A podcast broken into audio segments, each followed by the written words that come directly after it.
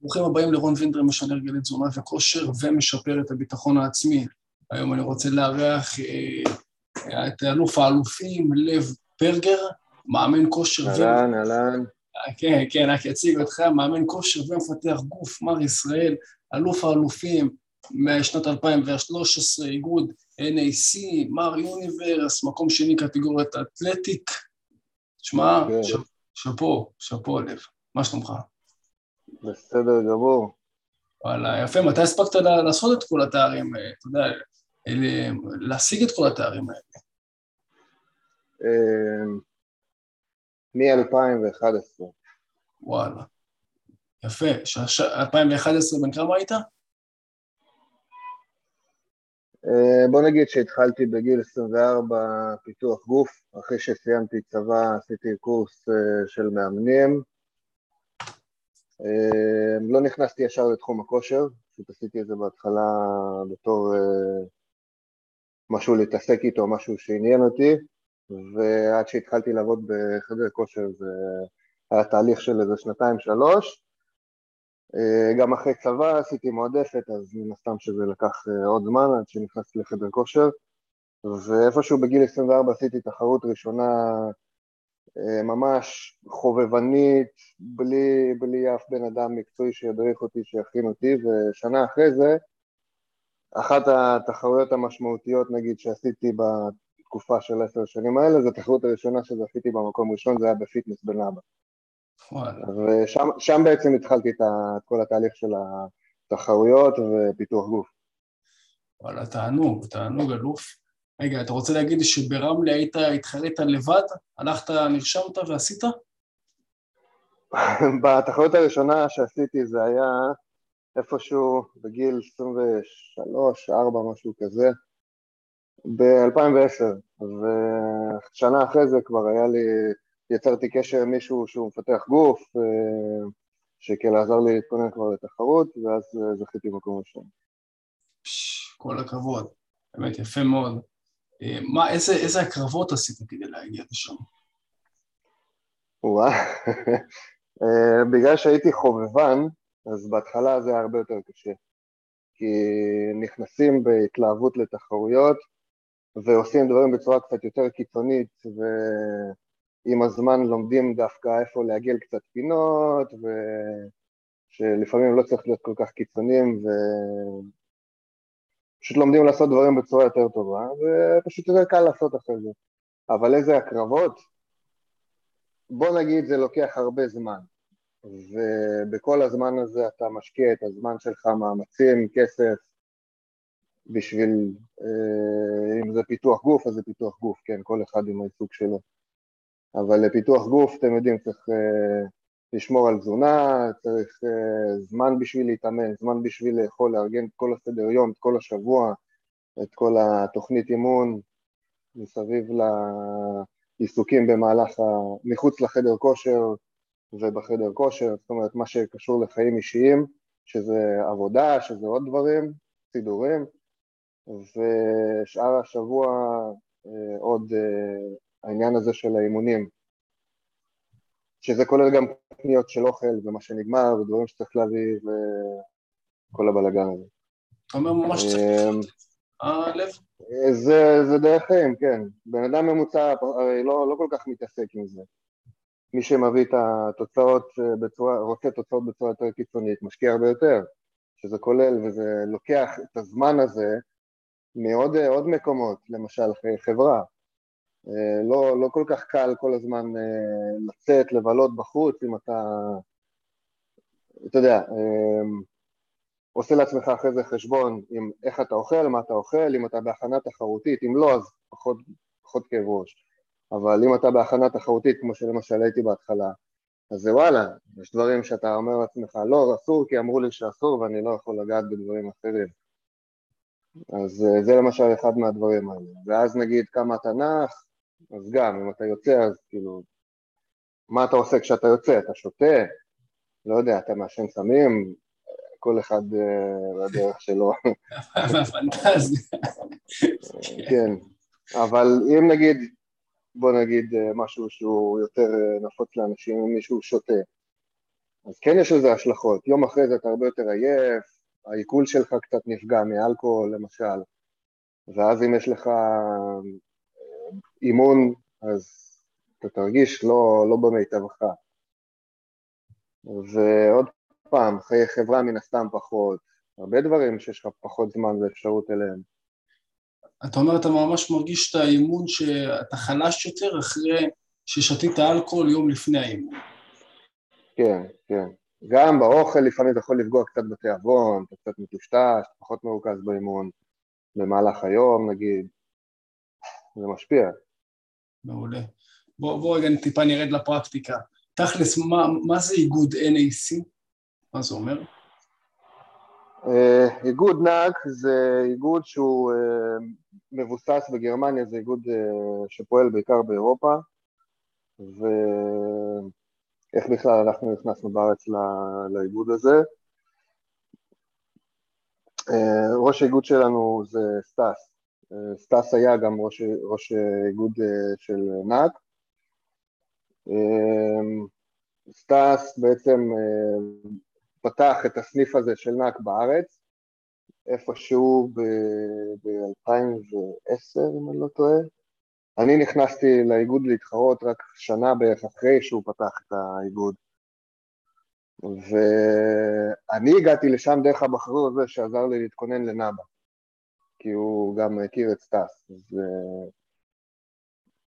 יש חבר'ה בתחום שהם מתחרים, שהם מכינים מתחרים לכל מיני תחרויות, אז כבר מכירים את כל האנשים, אז ככה גם אני הגעתי ל NAC. הבחור שהכין אותך, אה, מי זה, נתן גרסין יכול להיות? אה, הבחור שעזר לי להתכונן לכמה תחרויות באותה תקופה זה איטיאל שפירא. אה, אוקיי, לא מכיר. איתו התחלתי. מעולה. אוקיי. אז אתה אומר שהוא פתח את זה בארץ, הוא הביא את גרמניה לארץ, טס. כן, ואנחנו היינו יוצאים לתחרויות בחו"ל, ובאותה תקופה היה פחות מימון, פחות אה, אפשרויות נגיד ככה, אה, אז אה, כל מי שיכל, מי שיכל לסבסד את הנסיעה, את ההכנה, עשה את זה בעצם בעצמו, אפשר להגיד. סטאס מאוד עזר מהבחינה הזאת של הכנה מבחינה מקצועית. כי הוא בן אדם מאוד מקצועי והוא מבין הרבה, הוא יודע הרבה איך להתכונן, מה לעשות, כל הפרוטוקול, איך להתייבש, להתחתב, איך עדיף להתאמן וכולי וכולי. אז הוא עזר לנו אה, להתכונן לתחרויות בחו"ל, והוא עדיין עושה את זה עד היום, פשוט היום כבר אה, כל המערכת הזאת השתנתה, אנחנו כבר לא כפופים לאיזשהו איגוד אחר, ואנחנו עכשיו שייכים ל...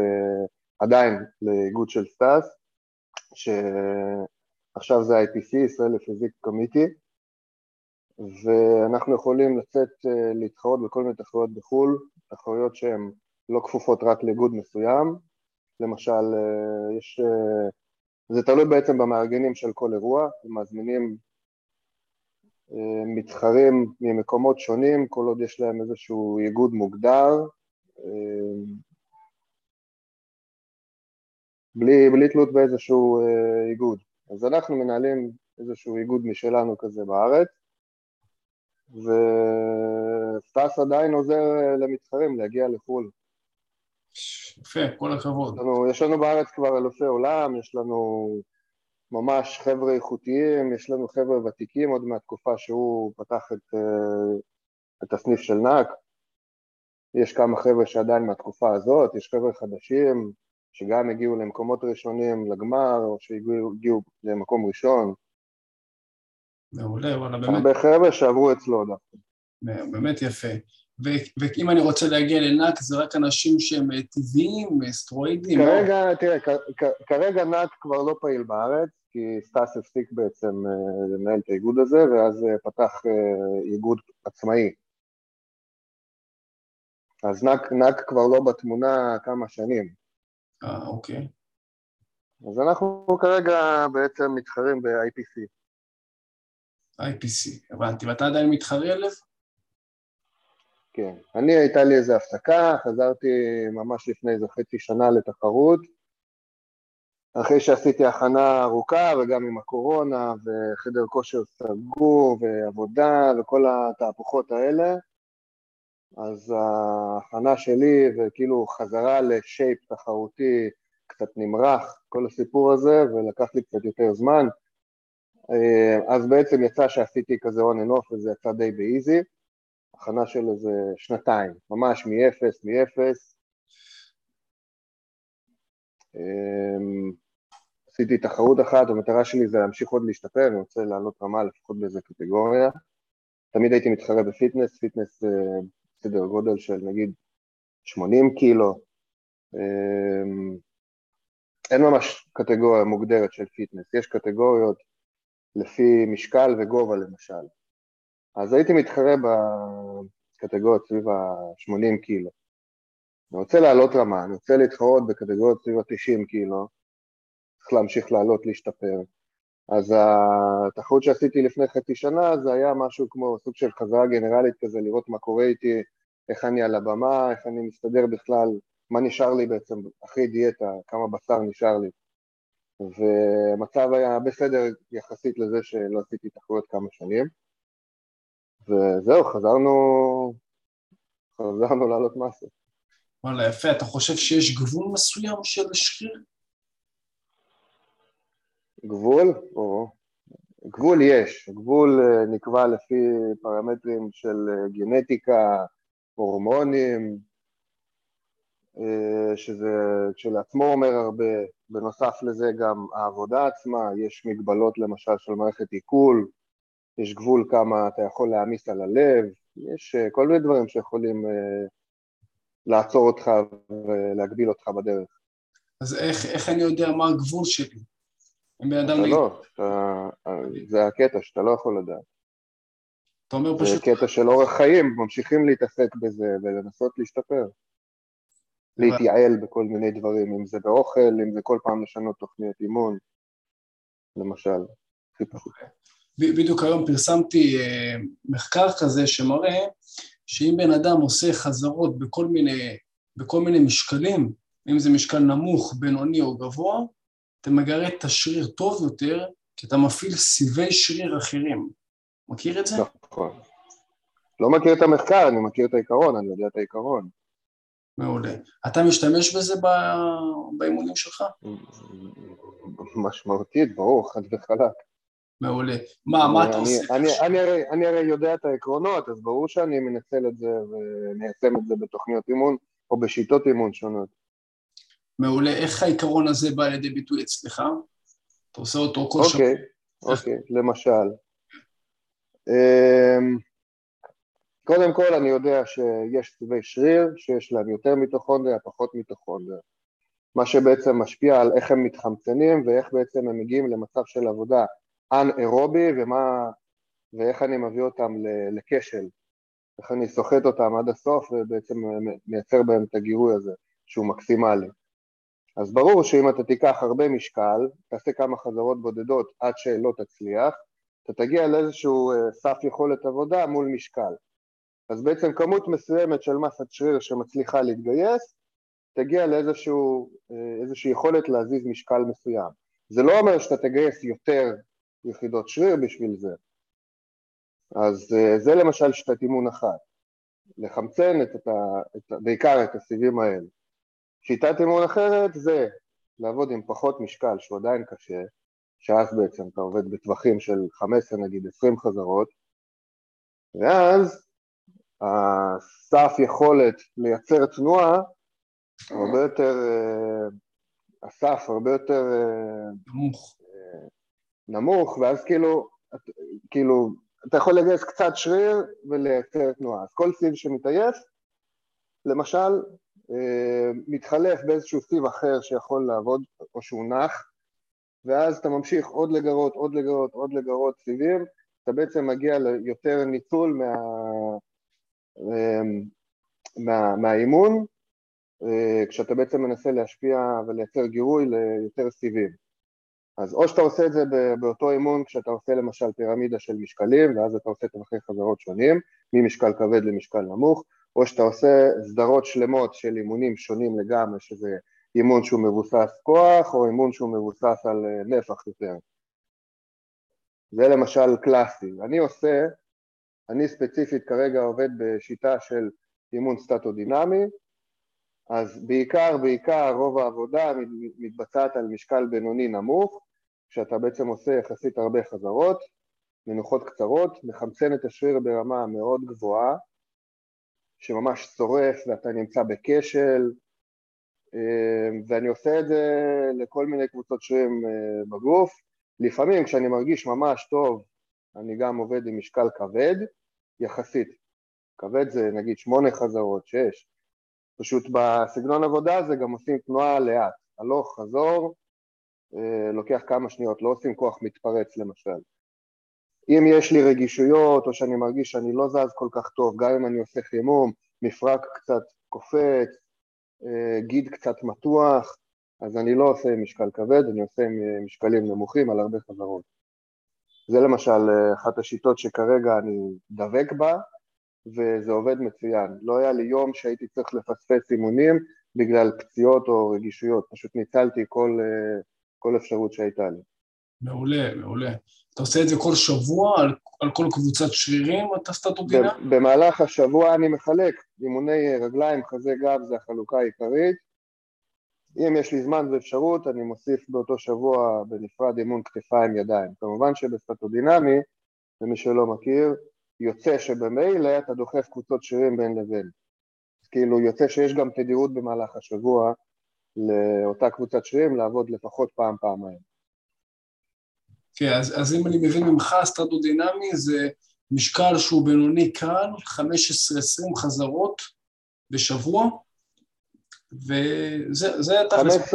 15-20 חזרות כל סט, יש לך נפח עבודה של 8-12 סטים לשריר עיקרי, בין לבין יש לך מנוחות בין התרגילים לאותו שריר, ואז בעצם יוצא שאתה יכול לעשות שריר אחר ולחזור עוד פעם לשריר העיקרי.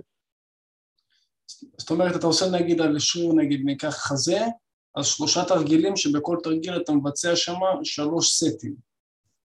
ארבע סטים בעיקרון, אם אני כבר ממש תחות אז כן, אני יכול לעשות שלושה סטים, אבל בעיקרון אני נשאר עם ארבע סטים.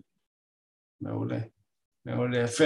מנוחה קצרה, סט עבודה, מנוחה קצרה, סט עבודה, מנוחה קצרה, בעיקרון אתה כבר מהסט השני אמור להרגיש את הכשל שממש שורף, וכשאתה כבר מסיים את התרגיל השני, את הסדרה של הארבע סטים, אתה באמת אמור להרגיש כבר מלא, עייף, מלא זאת אומרת שאתה כבר מפומפם, יש לך הרבה דם בשריר, וגם כבר מתעייף. אה, בתכלס, לא צריך לעשות יותר מדי נפח עבודה, באימון, האימון שלך לא צריך סתם להיסחב אה, יותר משעה, בשעה אתה יכול לעשות המון, אלא אם כן אתה עובד על כוח שאתה עושה פשוט מנוחות ארוכות, בגלל זה זה נמרח, בשעה אתה יכול להספיק המון, יכול לעשות אימון מאוד קשה, ועדיין, לא להיות ב overtraining, כי אז בעצם לך, לגוף יהיה הרבה יותר קשה להשתקם, ואתה רוצה לנצל את הזמן, אתה רוצה לעשות אימון שהוא מאוד אה, תכליתי, וזהו, ללכת הביתה, לאכול, לתת לגוף את המשאבים שלו לבנות מסת שריר. ואם אני מתאמן שעה וחצי, מה יקרה לי? תלוי מה אתה עושה עוד פעם, אבל תכלס, אתה קצת מאבד מהיעילות, אתה מגיע למצב של overtraining, זה כאילו, אתה מגיע, אתה, את השריר אתה יכול לעייף מאוד מהר, אם אתה עושה עבודה מאוד ממוקדת, וכל מה שתעשה מעבר זה יהיה פשוט אה, לטחון מים, זה לא, זה לא יעזור לשריר, זה לא יעזור לו יותר גירוי, זה רק ייצר, הרי מה אתה עושה באימון? באימון אתה בעצם מייצר נזק לרקמת שריר. אתה בעצם מקשה על שריר אחר כך להחלים. המטרה שלך זה הפוך, המטרה שלך זה לפגוע במידה מסוימת בשריר, ואז לתת לגוף זמן לבנות אותו, אבל אתה לא צריך לבזבז שבוע עד ששריר ישתקם. מצב אידיאלי זה יומיים, שלושה, אולי ארבעה ימים, אם זה אימון ממש אינטנסיבי, עד שהשריר חוזר לפעילות מלאה, ואז אתה יכול לעשות אימון אינטנסיבי עוד פעם. זאת אומרת, תהליך ההחלמה צריך להיות יותר תדיר מאשר uh, לפגוע בשריר ואז פשוט להיתקע ולהיאלץ לנוח. איך, איך אני יודע שהשריר יכול לחזור, לה, אתה יודע, שאפשר להמשיך לבוא ולעשות אימון עליו, שהוא לא נשרף לי, כאילו, אתה יודע, שהוא לא, יש איזה פציעה שם? אמ, אני מניח שאתה לומד עם הזמן, להכיר את הגוף, את התחושות, את הכאבים, אבל יחד עם זה בעיקרון יש לך איזה שהם אה, הערכות, הערכות מהשטח, מהספרות, פשוט בפיתוח גוף אין משהו, ש... אין, אין גם ממש ממש מחקרים ודברים מדויקים. אמ, רוב מה שבוצע בשטח זה סוג של קרוס רפרנס של כל מיני דברים שונים. כי עובדה שמפתחי גוף על סטרואידים, יש להם תוצאות שונות, אימונים שונים, גנטיקה שונה, כאילו אין פה איזה משהו אחד uh, ספציפי.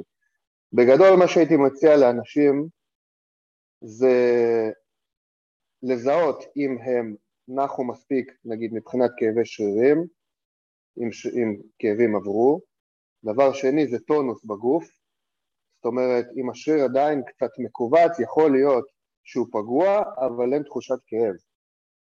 אמ, זה למשל מבחינת יכולת תנועה. והדבר השלישי זה הגמישות, שזה גם קשור לטונוס, לא סתם תחושה שאתה מכווץ, אלא ממש כאילו להרגיש אם אתה יכול להתמתח ולזוז כראוי. אה, אם זה קורה אפילו כשאתה מנסה לעשות אימון, אז יכול להיות שעדיין לא החלמת עד הסוף. אז זה אומר שאולי עוד איזה יום, יומיים של מנוחה, אבל אם כבר אתה עושה אימון, אז אתה יודע שאתה צריך לעשות את האימון הזה בזהירות יותר. מעולה, ואתה עושה מתיחות כל שבוע? יש לך יום ספציפי למתיחות? לא ממש, לא ממש. אמ, אני עושה מתיחות קלות במהלך היום, אם אני מרגיש תפוס מאימונים שונים, פה ושם מתמתח, כי אתה יודע, אתה מרגיש שזה כואב, אתה מרגיש שקשה לך לזוז או משהו כזה. מתמתח תוך כדי. מחזיק מעקה, משהו, מותח את הגב, מסובב, עושה פיתול בגב, בעמידה עושה מתיחה לרגל. לא חייב להיות ממש אימון אימון. מה שכן, לא רצוי לעשות את זה לפני אימון, כי אתה צריך דווקא שהשיר כן יהיה עם איזשהו טונוס, במקום שהוא יהיה משוחרר ומתוח, כי אתה הולך לעבוד עם משקל. אז מתיחות זה צריך להיות דבר של, שקשור ספציפית לטכניקה, לא לגמישות. אם הטכניקה בתחילת האימון לא טובה, זה אומר שאתה צריך בעצם לעשות מתיחות ברמה כזאת שתוכל לעשות את התנועה או את התרגיל מספיק טוב. זהו. מבחינת גמישות, גם לא אחרי אימון. גמישות צריך לעשות כשהשריר יחסית רפוי, לא כשיש לך התנגדות וטונוס כדי למתוח אותו, כי המטרה של האימון הזה זה לאפשר לך להיות בטווחי תנועה יותר גדולים, אז אתה לא אמור להיות עם גוף מכווץ, הפוך, אתה אמור להיות אחרי מנוחה. אז גם אחרי אימון, וגם אם יש לך כאבי שרירים, זה לא מצב טוב. כי עוד פעם, אתה פוגע ברקמת שריר, תתחיל למתוח אותה, היא תיקרע עוד, ואז גם יהיה יותר קשה ייקח יותר זמן לגוף להחלים. מעולה, אז פשוט בוא נגיד לפני אימון ואחרי אימון, אתה עושה מתיחות, כאילו אתה יודע, אתה עושה סיבובי מרפקים, דברים כאלה בסבבה, מראים משקל נמוך כזה, ואז נכנס להתאמן. טכניקות, טכניקות של גמישות זה כבר, זה כבר עניין אחר. כי למשל אם אתה עושה תרגיל מסוים, אתה לא צריך לעשות מתיחות לכל הגוף, אתה צריך לעשות בעיקר מתיחות שקשורות לאותה תנועה. זה דבר ראשון. דבר שני, חימום. חימום מפרקי, חימום שרירי. אתה עושה את זה כבר עם משקל. עושה את זה עם משקל ממש נמוך, זז לאט, מרגיש שהכל מחליק טוב, מפרקים מחליקים טוב, זהו, אין לך יותר מדי מה להתעסק עם מפרקים. אתה רק בהדרגה מעלה משקל עבודה עד למשקל המקסימלי שאתה אמור לעבוד איתו. מעולה. תגיד, אתה משתמש בחלבון של החלבון, אתה יודע, יש חלבון פרוטאין, וואי פרוטאין, ויש את החלבון של של הקזאין, אתה משתמש בו אחרי אימון? לא, אני, אני מקסימום שותה את האבקת חלבון הרגילה, וזהו. אה, מעולה, כי פשוט כן המחקרים מראים שהקזאין פשוט הוא מסריח, הוא לא טעים כל כך, הקזאין, אבל כן המחקרים מראים שהוא כן יותר נותן שם את היעילות. אה, בעיקרון, אני לא יודע, תלוי, תלוי את מי בדקו. כן. אם, אם, יבדקו, אם יבדקו על בן אדם ממוצע, הכל יעזור לבן אדם ממוצע, הכל יעזור. ואז כאילו אתה תוכיח שזה עובד. כן. זה עובד, כן, יש לזה יעילות מסוימת, באותה מידה, גם אם תאכל אה, סטייק, אה, לא יודע, 200 נגיד גרם אה, לפני שתלך לישון. יתעכל לאט, מה שיתעכל מזה יתפרק, יספג לדם, אחרי זה יספג לשריר. כן. פנטסטי. תגיד, ואתה נגיד... גם ככה, אגב, גם ככה, מערכת העיכול שלך עובדת כל הזמן גם כשאתה ישן, אמנם אולי המחזור דם יותר איטי, אבל בוא נגיד ככה שבמערכת העיכול, האוכל שעובר במערכת עיכול עובר אה, יממה, שתיים, שלוש. כל הזמן הזה יש לך תהליך של עיכול וספיגה. כן. הגוף, אתה יודע, אין לו, אין לו סטופ כזה שאתה הולך לישון, הוא, לא, הוא כבר לא עובד. אין לו, אין לו עצירה, בדיוק. נכונה. תגיד, אתה לוקח שיבולת, אתה אוכל שיבולת שוער במהלך היום? לפעמים. אני, אני בעיקר, בעיקר אוכל פסטה. פסטה? יושב על פסטה, כן, הכי נוח. וואלה, נגיד, מה... אין, לי, אין, לי, אין, לי בעיה, אין לי בעיה עם אורז, שיבולת שועל וקוסמת. פשוט לפעמים, כשצריך לאכול כמות גדולה, זה לא, לא קל להכניס את זה, זה יבש. מרגיש מאוד יבש. גם רטבים וזה. פסטה הכי קל. מה, אתה אומר פסטה הכי קל, מה, על, על כמה גרם אתה מדבר? בוא נגיד שזה מתחיל משקית ליום. שקית פסטה זה חצי קילו, וואו. 375 גרם אה, פחמימה, זה הבסיס, זה ההתחלה. אחרי זה יש לך את הכמויות חלבון שאתה צריך בערך להכניס, על זה יש לך עוד קלוריות שאתה צריך להגיע אליהן, אז כבר יש לך שומן, יש לך ג'אנק, זאת אומרת, בוא נגיד ככה, מה... תלוי כמה אתה צריך לאכול. מה, מה על, על כמה גרם פחמימה אתה ביום? האמת שאני לא סופר. איך אתה יודע, אז מה? אני סופר, אה, תשמע, עם הזמן לומדים קצת פחות להיות קיצוניים באוכל. אני, הבעיה שלי, שיש לי מבנה גוף רזה. כאילו, גם כשאני מכניס הרבה אוכל, אני לא כל כך משמין, אבל מצד שני אני גם לא כל כך גודל. ויש לי מנגנון של עצירת רעב, זאת אומרת, אין לי תיאבון כבר, אני כבר לא יכול לאכול. אוקיי, אז מה אתה עושה במקרה כזה? אני משתדל להכניס כמה שאפשר במקסימום. מה שאומר שאם אה, אני מתחיל את היום מאוכל רגיל, מבושל, אתה יודע, האוכל הבסיסי, אני מכניס את השקית פסטה, אני אוכל גבינה, כמה שנכנס, נגיד יש לי את השייק חלבון, שזה לא, שזה לא סקופ אחד, זה שני סקופים במכה, כמה שאפשר ככה להכניס, בלילה, אם חסר, אני כבר אוכל דברים בצורה יותר קלה, או דברים יותר קלים, טוסטים, פיצה, אם זה ג'אנק פוד, או שנגיד אני שם טורטיה עם גבינה, עוד אה, קמח, בצק, פחמימות, עוד גבינה, אני חי בעיקר על אוכל שיחסית קל להקל. לפעמים אה, יש לי ממש יותר דודה לבשר, אז אני אוכל יותר בשר, אני קונה, מטגן, גם עם שמן, מטגן, סדר, עוד קלוריות, יאללה. אני כאילו לא כל כך סופר, אני רק הולך לפי הגבלת תיאבון שיש לי בגוף. כן, אבל איך אפשר, איך אפשר לעבוד ככה ולהגיע להישגים? במיוחד לדבר שהוא תחרותי. הרי הכל שם ממוקד. מי שיש, לו, מי שיש לו בעיה של השמנה, מן הסתם צריך יותר אה, לספור, להקפיד על אוכל. מי שאין לו בעיה של השמנה צריך פשוט לאכול. כמה, גם אם יהיה חסר קצת חלבון, אם אתה בעודף קלוריות, זה יהיה פחות קריטי, אתה מבין? כן, אבל איך אתה יודע במהלך היום שאתה בעודף קלוריות? אם אתה לא סופר, יש לך הערכה כללית... אתה... אז זהו, שאתה לא ממש יודע, אתה רק יודע בערך להעריך כמה שנכנס, נכנס, כי אין לך תיאבון כבר. אתה פשוט מכניס בכוח דברים.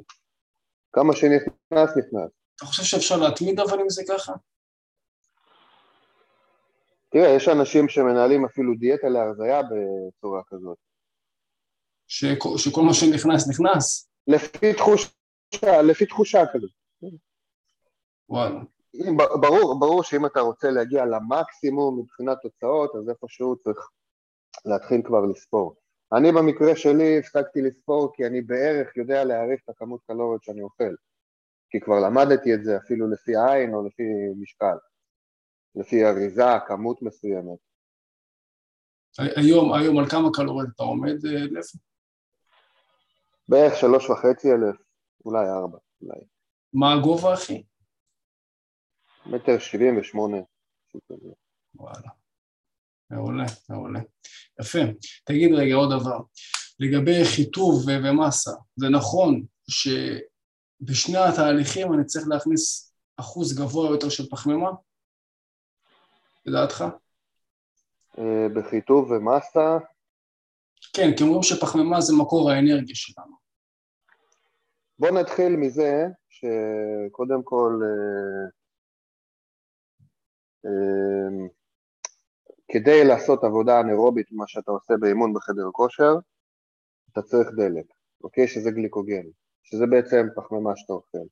אז כמובן דרוש לשרירים איזשהו אה, מאגר של דלק. בדיאטה אתה אמור לאכול פחות, מה שאומר שאתה תאכל גם פחות פחמימה, גם פחות שומן, מבחינה קלורית, מבחינת קלורית אתה תחשב הכל, אבל ספציפית לחיטוב, ואתה לומד את זה בעיקר כשאתה מתעסק בתחרויות, אמ, לבן אדם ממוצע אין באמת כל כך צורך לאכול גם הרבה חלבון בדיאטה. למה? למה אין צורך בזה? כי אתה פוגע, אמור פחות גם לפגוע בשריר, כי אתה חסר לך אוכל, אתה לא אמור לפגוע בשריר כשאין אוכל, אין ממה להחלים, אין ממה להיבנות. אז בעצם זה משפיע גם על שיטת האימון שלך בדיאטה, האימון שלך צריך להיות יותר סביל, יחסית יותר קל, פחות עמוס.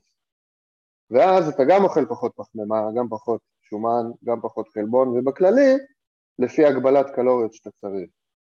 במאסה אתה מן הסתם חייב לאכול פחמימה, עוד פעם, כי זה דלק לשרירים. ובגלל שהאימונים יותר אינטנסיביים, קצת יותר ארוכים, יותר עמוסים, יש יותר נפח או סטים של עבודה או חזרות, זה ממש דורש ממך יותר uh, פחמימה.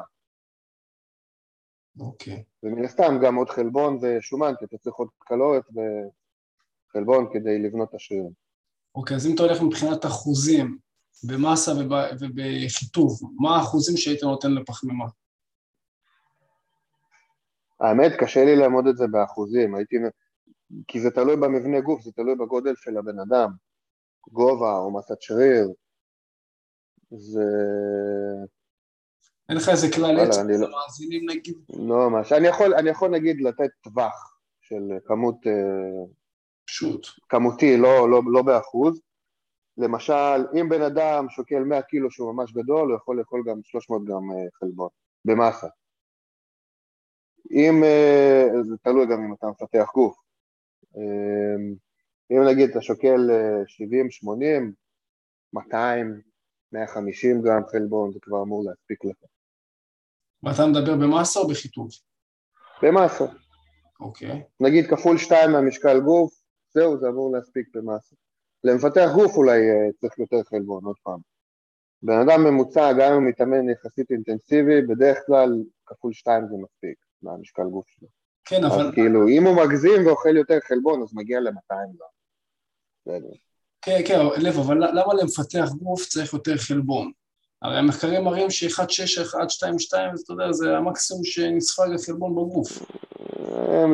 לדעתי זה בגלל שזה לא נמדד על מפתחי גוף. לא, לא עשו ניסויים על מפתחי גוף. אתה אומר מפתחי גוף סטרואידים הכוונה, כן? כן, כן, בטח. אוקיי. סינתזת חלבון הרבה יותר גבוהה, אימונים מטורפים, עומס מטורף על הגוף, על כל המערכות, זה, זה שונה. אוקיי. אני לא אומר שזה לא קורה אצל בן אדם ממוצע, שגם שהוא מתמקצע באימונים, אבל עדיין זה שונה מהבחינה הזאת.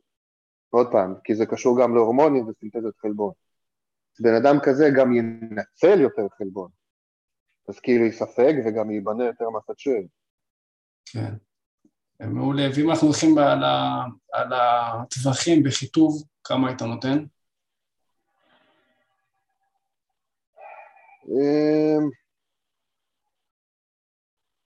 גם אזור השתיים? כן. קודם כל, קודם כל, נגיד, אם הייתי משאיר את כמות החלבון כפול שתיים, והייתי מוריד משמעותית את החלבון, את הפחמימה ושומן מספיק כדי uh, uh, להיכנס למסגרת, להגבלה הקלורית, אז גם בסדר, כי בכל זאת, המטאבוליזם של חלבון לעומת שומן ופחמימה הוא טיפה שונה. אז אם אתה מוריד עוד יותר פחמימה וגם מכניס פחות שומן, לדעתי זה קצת uh, גורם לגוף יותר להשתמש במאגרי שומן שיש לו. ומצד שני, אם אתה מכניס את המקורות חלבון, אתה עדיין מכניס אוכל בדרך כלל הוא עם נפח, אז לפחות לתחושה של סובה או, שה, או שהבטן קצת יותר מתמלאת, או שאתה מכניס גם ירקות, אז איפשהו זה קצת עוזר להתמודד עם התחושה של מחסור באוכל. כן. אבל תכלס, רק מהבחינה הזאת הייתי משאיר כמות גדולה של אה, חלבון. אם יש אנשים שצריכים אפילו להוריד עוד יותר בצורה קיצונית אה, כמויות של קלוריות וזה מגיע למצב של גם להוריד חלבון, לא חושב שזה כזה נורא. שוב, זה דיאטה ולא צריך להתאמן, להיקרע יותר מדי בדיאטה. מעולה. ואז גם אפשר ליהנות, גם אפשר ליהנות ממאכלים, או שאולי להחזיר דווקא על חשבון החלבון, להחזיר קצת פחמימה ושומן ולאכול אולי לפעמים גם בתפריט, בדיאטה, דברים שהם לא כל כך מקובלים. פה ושם עוגייה, פה ושם סוכריה, איזה פרי סוכר. כן, כן, אתה יודע, קצת, קצת לבוא וליהנות, אתה אומר, אה? כן, בדיוק. כן. בסופו של דבר, בסופו של דבר, עוד פעם, זה מחושב לפי הגבלה קלורית ואיזשהו מינימום של אה, פחמימה שכן צריך להכניס את המינימום וחלבון. זהו. כל השאר כבר אפשר לשחק עם... איך אני יודע מה המינימום פחמימה בחיטוב? אמ, לפי מה שאני יודע, אמ, עוד פעם, זה, זה ספציפית כן אה, קשור למשהו מחקרי, מינימום של אה, פחמימה שצריך לבן אדם זה בין 50 ל-100 גרם. בכל זאת, זה, מתחת לזה הרבה יותר פוגע ביכולות קוגניטיביות. זאת אומרת, המוח שהוא בעצם חי על סוכר, לא מקבל מספיק סוכר.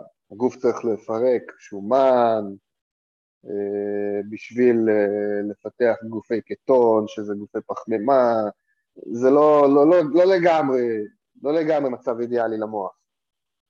כן. בגלל זה עדיין צריך לאכול את המינימום של, החל, של הפחמימה. וגם השרירים צריכים עדיין דלק וגליקוגן, אז אתה פשוט תפגע ביכולת של הגוף להישאר במצב יותר פעיל.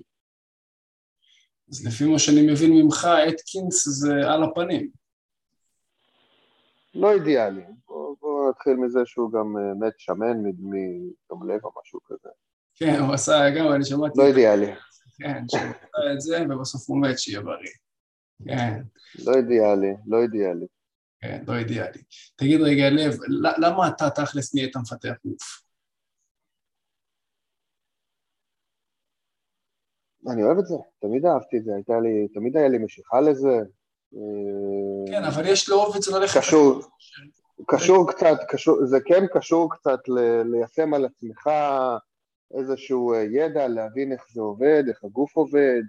דווקא זה מה שהכניס אותי ליותר אה, אה, למידה, אפילו בתיכון, עוד לפני הפיתוח גוף בכלל, לפני החדר כושר, למגמת ביולוגיה. היינו מתאמנים, עושים את השטויות שלנו בזמנו בחוץ, בהפסקה, מתח וריצות וזה, אתה יודע, ספורט רגיל. וזה תכלס מה שמשך אותי בכלל לאיזשהו עניין שקשור איכשהו אחרי זה לפיתוח גוף. בהתחלה זה היה פשוט ביולוגיה, אנטומיה, אנחנו התחלנו עם ביולוגיה, ממש אולי קצת, קצת נגענו באנטומיה, את הלימודים תכלס התחלתי רק בקורס אה, מאמנים, ששם נגענו בפיזיולוגיה, וגם אז, אם לא התחלתי תואר ללמוד בזה או משהו, איך עוד אה, נגיד הייתי יכול להעמיק בזה? אנחנו מדברים על לפני איזה 15 שנה, זה לא, לא היה גישה לכל כך הרבה מידע כמו היום, כל כך בקלות. היום למשל אני יכול להירשם לקורס באוניברסיטה בלי תואר, לא, לא, לא בשביל תואר, פשוט לעשות איזשהו קורס. אני עשיתי רענון ככה לפני איזה כמה שנים של אה, אנטומיה בסיסי, למשל, אה, מה שלומדים חבר'ה שנכנסים לתואר. עשיתי כן. לעצמי פשוט רענון בפיזיולוגיה. אפשר לעשות את זה בכל דבר, בכל אוניברסיטה או רק בפתוחה? אני לא עשיתי את זה בפתוחה, כאילו אני עשיתי את זה ברידמן. אה, ברידמן שם בבינתחומי. פשוט אה, אתה אומר שכל בן אדם, רוצה להתעמק במשהו, קח קורס באוניברסיטה, תשלם עליו כסף? כן, לא, לא במסגרת של תואר, פשוט בעצמאי, בנפרד. אה, איך עושים את זה? מה אתה, מה אתה עושה קורס שאתה רוצה? אתה יוצר איתם קשר, אם יש להם אפשרות, אם הם עושים את זה, פשוט נרשם, שלם כסף ומתחיל לימודים. מתי שמתחיל סמסטר, זהו. ואתה ניגש לבחינה, איך זה עובד? כן, יש להם, אה, שוב, זה לא לתואר, אבל יש להם גם אה, בחינה פנימית. וואלה. אז מתי ש... על הדרך אתה, על הדרך אתה גם צובר אה, שעות אקדמיות. אם במידה ולא יודע, אחרי כמה זמן תרצה להיכנס לתואר, כבר יהיה לך, או שיהיה לך קורסים שסיימת, שאתה לא צריך לחזור אליהם במסגרת תואר, או שיהיה לך שעות אקדמיות כבר. אתה חותר לעשות בזה תואר כלשהו? האמת לא. אתה חושב ש... מצאתי את, הני... מצאתי את הנישה שלי, את הכיוון שלי, משהו שמתאים לי. אם אני ארצה להעמיק בזה, אין סיבה שלא. אני יכול להיכנס לעוד קורסים, ללמוד עוד דברים, לרענן לעצמי עוד דברים. כן, ושמעת שהנישה, ש... שאתה נכנסת לנישה שלך, איזה נישה נכנסת? העניין של הפיתוח. בעיקרון, גם לעצמי, בשביל המשחק שלי עם עצמי, זה הקטע של אה, פיתוח גוף, הקטע של סקרנות ועניין לגבי פיזיולוגיה, אה, זה שאני בעצם אה, גם מאמן, אני עובד עכשיו בשתי עבודות, אבל אני עדיין מאמן כושר. גם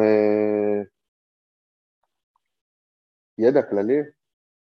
כן, הבנתי. כאילו, הנישה שלי זה, זה, זה, זה המקום, זה עדיין קשור לכושר, זה קשור לפעילות של הגוף, איפשהו אם זה קשור לעבודה זה קצת אה, להסתדר יותר טוב בעבודה, שזה אומר גם יכולת uh, לעזור לאנשים, פונים עם כל מיני דברים, אז יש לי בעצם יותר תשובות. יש לי יותר ערך בגלל זה. ברור. גם בשבילי, ביני לבין עצמי, יש לי יותר ערך, אני מתעסק עם משהו שמעניין אותי שאני אוהב. אני מצליח בזה יותר טוב, אני מבין את זה יותר טוב. מעולה, לא, חד משמעית, זה אני מסכים איתכם. אתה חושב שאין שום דבר באוניברסיטה, מבחינת תואר, שאתה צריך לעשות, כדי להתעסק ולהיות מפתח גוף, כדי להוביל אנשים מנקודה אחת לשנייה? מפתח גוף לא, מפתח גוף לא. כי עיקר, עיקר ההצלחה שלך בתור מפתח גוף זה להתאמן ולאכול. אולי לא תהיה הכי טוב בתחרויות, אלא אם כן יש לך גנטיקה מדהימה שכאילו אתה לא, לא מתאמץ הרבה ומצליח יותר טוב, בסדר, יש חבר'ה כאלה. אבל זה עיקר ה... זה משהו שיותר מסכם את העניין של פיתוח גוף, להיות יותר גדול, אתה צריך פשוט להתאמן יותר, איכשהו ולאכול. ככה אתה פשוט גודל. כן, אבל נגיד תואר של תזונה, יש תואר של תזונה קלינית, אתה חושב שהוא לא רלוונטי לתחום בכלל? רלוונטי, אבל השאלה מה תעשה עם תואר בתזונה קלינית ופיתוח גוף? פחות, כאילו, פחות תלוי בזה. אה. לעזור לאנשים, לעזור או שלאמן אנשים אחרים, חד משמעית הרבה יותר רלוונטי. תואר או ידע בזה, הרבה יותר רלוונטי. מעולה, ולמה אתה לא מאמן במשרה מלאה בכלל, נגיד? לוקח אליך רק אנשים? אמ, בעיקרון אני עובד בחדר כושר, עוד לפני הקורונה קצת היה לנו שינויים, אני עם אשתי. אה, עבדתי חדר כושר אחד שנסגר, אה, אחרי זה אה, היו לי שיקולים כזה להתכוונן, לשנות משהו, אחרי זה הלכתי זמנית לחדר כושר אחר, עברתי לעוד חדר כושר, ככה חיפשתי את עצמי, חיפשתי פינה, מקום שיהיה לי נוח להתפתח שם. אחרי זה התחלתי לעבוד באותו מקום בתור מנהל מקצועי, ואז היה קורונה. סגרו אותנו איזה סך הכל, משהו כמו, בשנה אחת היינו סגורים איזה שבע חודש. אז אה, החלפתי עבודה בכלל לתחום אחר, עברתי לאוכל. ברגע שהחזירו אותנו לעבודה, אז כבר לא חזרתי למשרה מלאה. אתה יודע, אנחנו גם לא יכלנו כל כך לאמן אנשים, לא היה לך כל כך איך, איפה, ומאותה תקופה זה קצת נשאר. אצלי לפחות זה ככה נשאר, ופשוט החלפתי עבודה למשהו אחר, שגם בשכר סבבה. כן. ולא ויתרתי אבל על החדר כושר. אז ברגע שפתחו לנו חזרה את החדר כושר, חזרתי לשם במתכונת מאוד מצומצמת של עבודה. אולי, אולי, אולי, אם יאשרו לי שם תקן שכר, אז uh, אני אחזור לשם במשרה מלאה. כן. מעולה. כי עכשיו אם אני אחזור זה כבר יהיה בתור מנהל מקצועי. uh, בהתאם לזה אני גם דורש משכורת. לא, ברור, לא, אתה מביא גם את הידע שלך, אתה מבין את המקצועיות, אתה יודע, הרבה אנשים היו משלמים על זה הרבה מאוד כסף. כן. כן. מעולה, מעולה. אה, סבבה לגמרי. בוא נגיד ככה, איזה הרגלים אתה חושב שצריך אה, לפתח כדי, בוא נגיד, כדי לבוא ולעלות במסה, נגיד ככה. איזה שלושה הרגלים ש... כדי להיות, להיות במסה ולהצליח להתקדם. ואני מדבר איתך על מסה נקייה, לא מסה עכשיו לדחוף כל מה שבא ליד. בעיקרון, מה זה מסה נקייה? שאתה עולה במסת שריר ופחות מזה אתה משמין. אתה עדיין תשמין, אם אתה תהיה איכשהו באיזשהו עודף של קלוריות, איכשהו מי שיש לו נטייה ישמין יותר, מי שפחות יש לו נטייה לא ישמין או שפחות ישמין. אז ככה או ככה, יש לזה השפעה על השמנה. זה בלתי נמנע, אתה תהיה בעודף קלורי, אתה צריך עוד פעם. אמ, מה שכן, אתה צריך למדוד את עצמך אה, וכל הזמן להיות במעקב.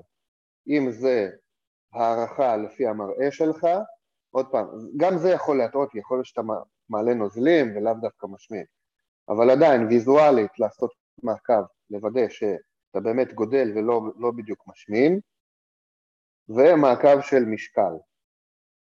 אה, אם יש לך אפשרות עם קליפר או שדקסה או מכונת שיקוף כזאת או אחרת, אם זה משהו בסגנון של אינבודי לפחות, כן, מה ש... או משקל כזה, שגם אם הוא מזייף קצת, אה, להבין מה, מה עשיתי התקן שם, כזה שמעביר זרם ואז מודד התנגדות של נוזלים ומסת שריר בגוף, לעומת אה, שומן, ואז נותן לך הערכה של אחוזי שומן. אז מעקב כזה לא צריך להיות בצורה קיצונית, אבל להבין איפה אתה עומד בגדול. אוקיי. זה, זה בעיקרון תהליך של מסה נקייה. טכנית זה הרבה מעקב של אוכל, לשנות, עם אוכל, לשנות אוכל, לוודא שאתה מכניס כל מה שצריך, והאימונים. לדעתי האימונים פה מאוד קריטיים, משפיעים הרבה מאוד על ההתקדמות שלך, כי בהרבה מקרים אתה יכול פשוט לטחון מים ולא לתת לשרירים את הגירוי שבאמת צריך כדי לגדול. וכשאתה אומר שאתה לא נותן גירוי, זה שאתה סטטי ופשוט לא גודל בהיקפים נגיד. כן, אתה לא כל כך גודל. יכול להיות מצב כזה גם של פרץ גדילה. אתה מתאמן אותו דבר ואחרי תקופה פתאום אתה מתחיל להתמלא. אז שוב, זה תופעה, כן, יש דברים כאלה. אבל בגדול, אתה רואה את זה לאורך תקופה, ככה או כך. אותו דבר עם האוכל, אותו דבר עם מעקב של משקל, אותו דבר עם השיטת אימון. פשוט אצל מפתחי גוף, במיוחד שזה בעיקר אה, במקביל לשימוש בהורמונים, השינויים האלה הם הרבה יותר מהירים. קל יותר לפקח על עצמך ולעשות תיקונים. כשאתה אומר תיקונים, מה הכוונה? להוריד, מינונים מההורמונים? למשל, למשל אתה נתקע ולא ממש מתקדם.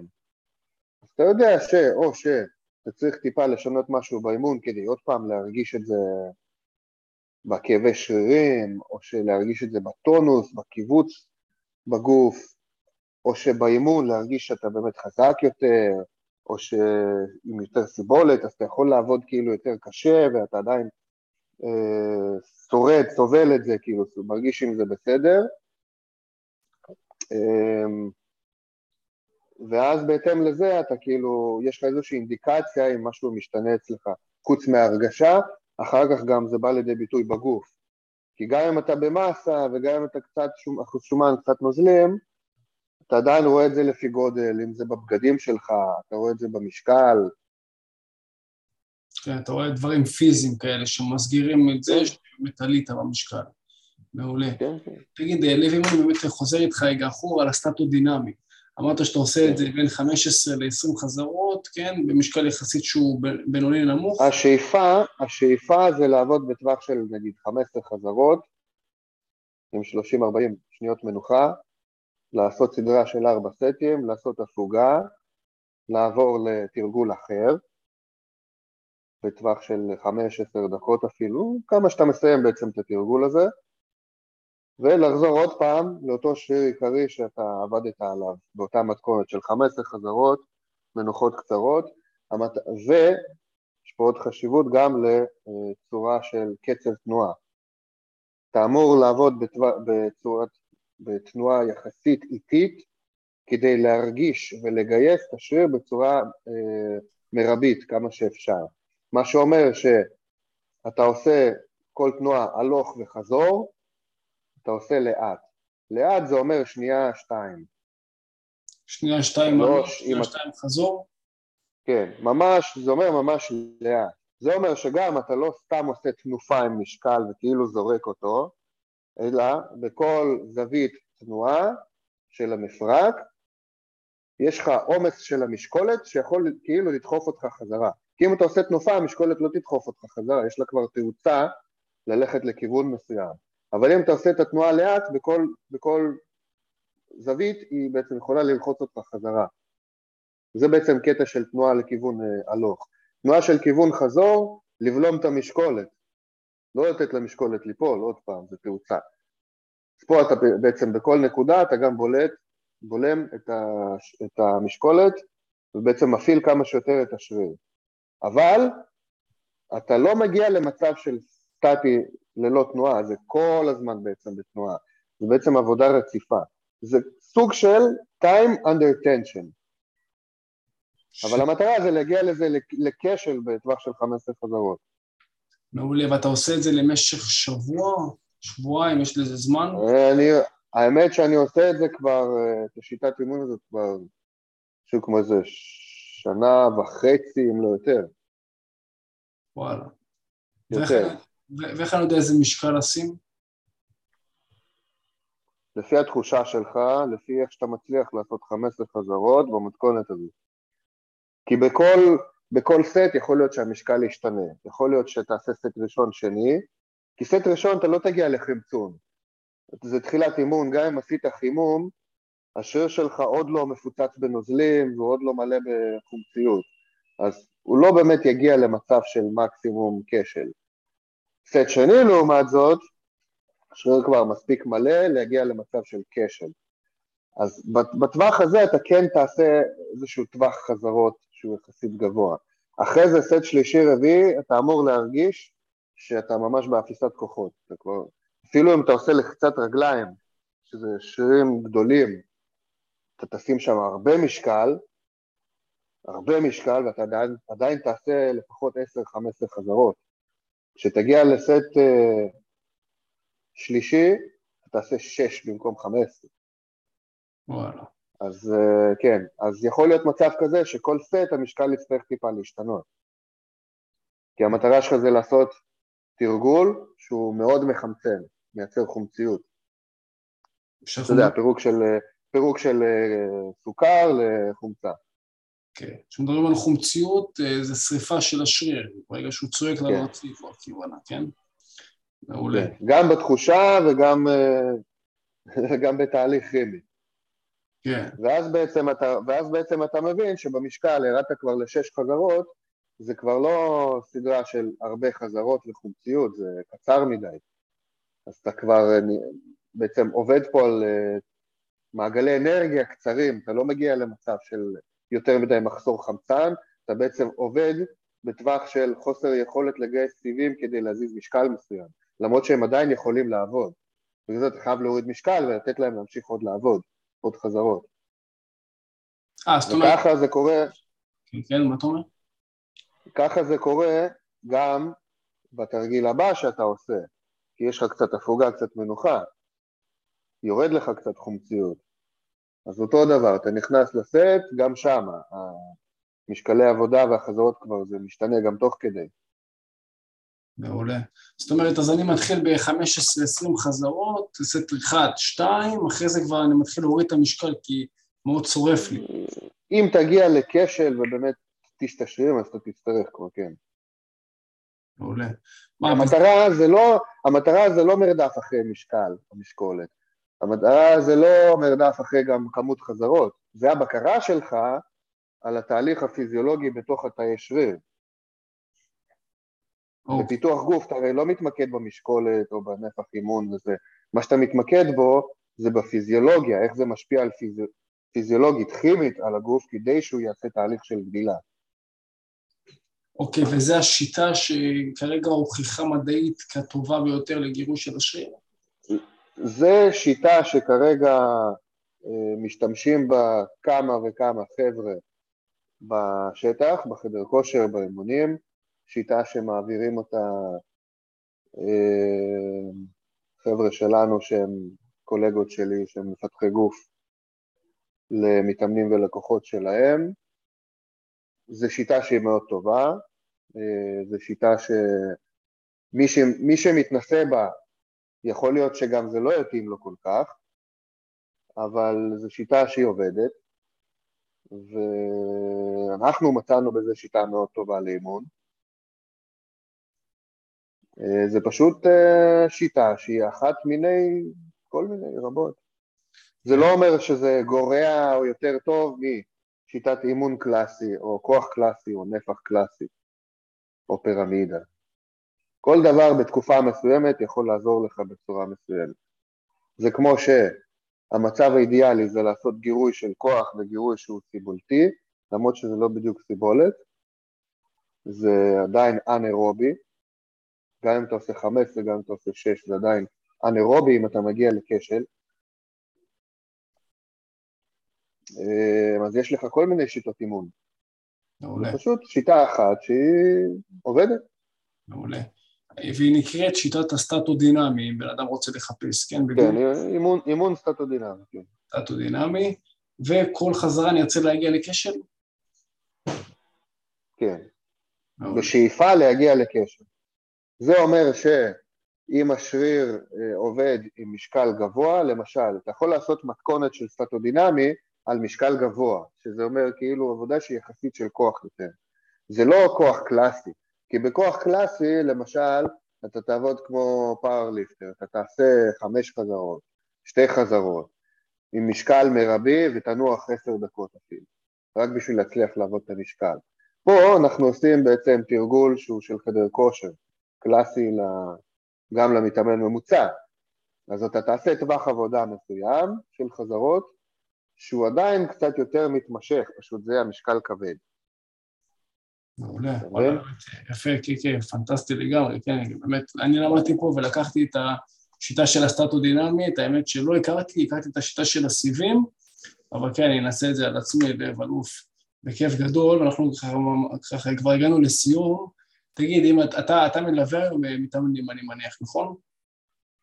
שוב, כרגע בתקופה הזאת של השנה וחצי, שנתיים האחרונות כבר לא ממש, כי עיקר הזמן שלי זה בעבודה השנייה. כן. אמ, בגדול, אה, במהלך השנים עזרתי למתאמנים, כל הזמן יעצתי לאנשים, נתתי להם אה, תשובות ועניתי להם על שאלות. מעולה. מי, ש, מי, ש, מי, ש, מי שרצה להשתמש בזה, הצליח, הצליח לו מה שהצליח. ברור, וואלה, תענוג, ונגיד סתם אה, אנשים אה, שהאזינו לנו רוצים, אה, אתה יודע, לדבר איתך, להתייעץ איתך, איך אפשר להשיג אותך? מוזמנים לפנות אליי, אינסטגרם, פייסבוק, לשלוח הודעה. איך, מה, מה אני צריך לרשום כדי להגיע אליך, נגיד באינסטגרם? לב פראגר, פשוט מאוד.